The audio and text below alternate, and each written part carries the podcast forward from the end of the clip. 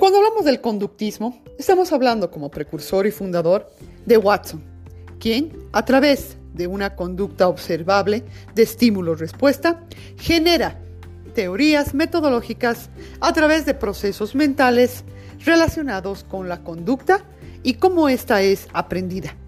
Esta conducta, a través de métodos de observación y experimentación, desarrolla principios de aprendizaje y da el origen a las emociones. Es importante el conductismo, puesto que luego, con Pavlov, se puede ver una psicología educativa, en la cual se desarrollan no solo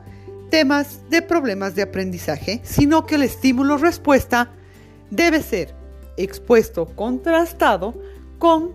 lo que es el condicionamiento clásico. Posteriormente, Skinner supera esta tesis, esta teoría, planteando que hay un eslabón más y es el más importante. Y de ahí nos habla del condicionamiento que nos lleva a hablar y a entender sobre no solo el principio de la